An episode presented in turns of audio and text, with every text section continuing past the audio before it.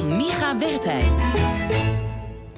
Na een week waarin het iedere dag 39 graden was en we op de camping niet veel meer konden doen dan bij het veel te kleine zwembad verkoeling zoeken, terwijl blusvliegtuigen laag over het nabijgelegen meertje scheerden om lauwwarm water op te scheppen dat een aantal kilometer verderop boven rokende bergen zou worden losgelaten, besloten we ons geluk te beproeven in Bilbao.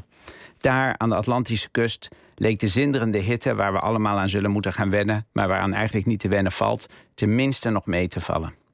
In Bilbao kwamen we samen met honderden andere families die op zoek waren naar verkoeling terecht in het Guggenheim Museum. Daar was een tentoonstelling over de geschiedenis van autoontwerpen.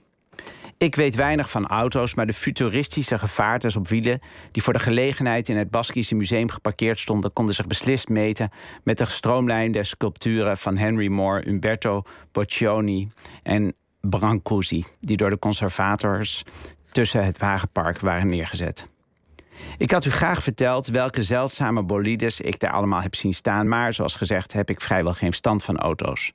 Tot we plotseling voor een blauwe Renault 4 stonden. Niet bepaald een sportwagen, maar tussen alle mooie auto's zag het wagentje waar ik als kind lange uren in heb doorgebracht er eigenlijk helemaal zo gek nog niet uit.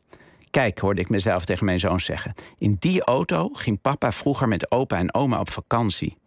Ze keken me even glazig aan als ik mijn ouders aan zal hebben gekeken... wanneer die mij weer eens begonnen te vertellen over de tijd dat zij klein waren.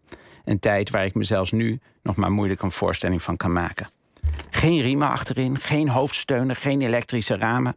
Ik begon het ze allemaal te vertellen. Over de olie die steeds gemeten moest worden met een stokje en een zakdoekje. En natuurlijk de kokende motor waar we ons bij iedere file grote zorgen over maakten onbeduidende details die gedoemd zijn om met het verstrijken van de tijd in het achteruitkijkspiegeltje van de geschiedenis te verdwijnen. Mijn kinderen luisterden, maar ik wist dat ik het vooral tegen mezelf had. In stilte herinnerde ik mij hoe mijn vader met ontbloot bovenlijf een elastische spin over een blauw zeil trok om het imperiaal op de auto zo in te pakken dat het onderweg naar huis niet zou gaan klapperen. Terwijl hij om de auto liep met zijn blote witte lijf bestudeerde ik de vele platgeslagen insecten die zo onvertuidelijk waren geweest tegen de voorkant van onze Renault te te vliegen. Uit elkaar gespatte muggen met rode vlekjes, wespachtige insecten waarvan alleen een vleugeltje de klap tegen het metaal herkenbaar overleefd had, vlindertjes, motten, tientallen blauwgroene glinsterende torretjes die de bumper, de koplampen en de voorruit bedekten alsof het een vrolijke glitterconfetti was. Er sloegen tijdens die vakantie zoveel insecten tegen de vooruit te pletter dat mijn vader bij iedere benzinestation moest met een sponsje en een zeem aan de slag moest om de vooruit schoon te maken. Terug bij onze eigen auto, waarin we deze vakantie al ruim 1500 kilometer hadden afgelegd, viel het mij op dat er nauwelijks dode insecten op de koplampen en de vooruit te vinden waren. Zo snel als het kwik de laatste zomers lijkt te stijgen, zo geleidelijk zijn al die insecten de afgelopen 40 jaar uit Europa verdwenen.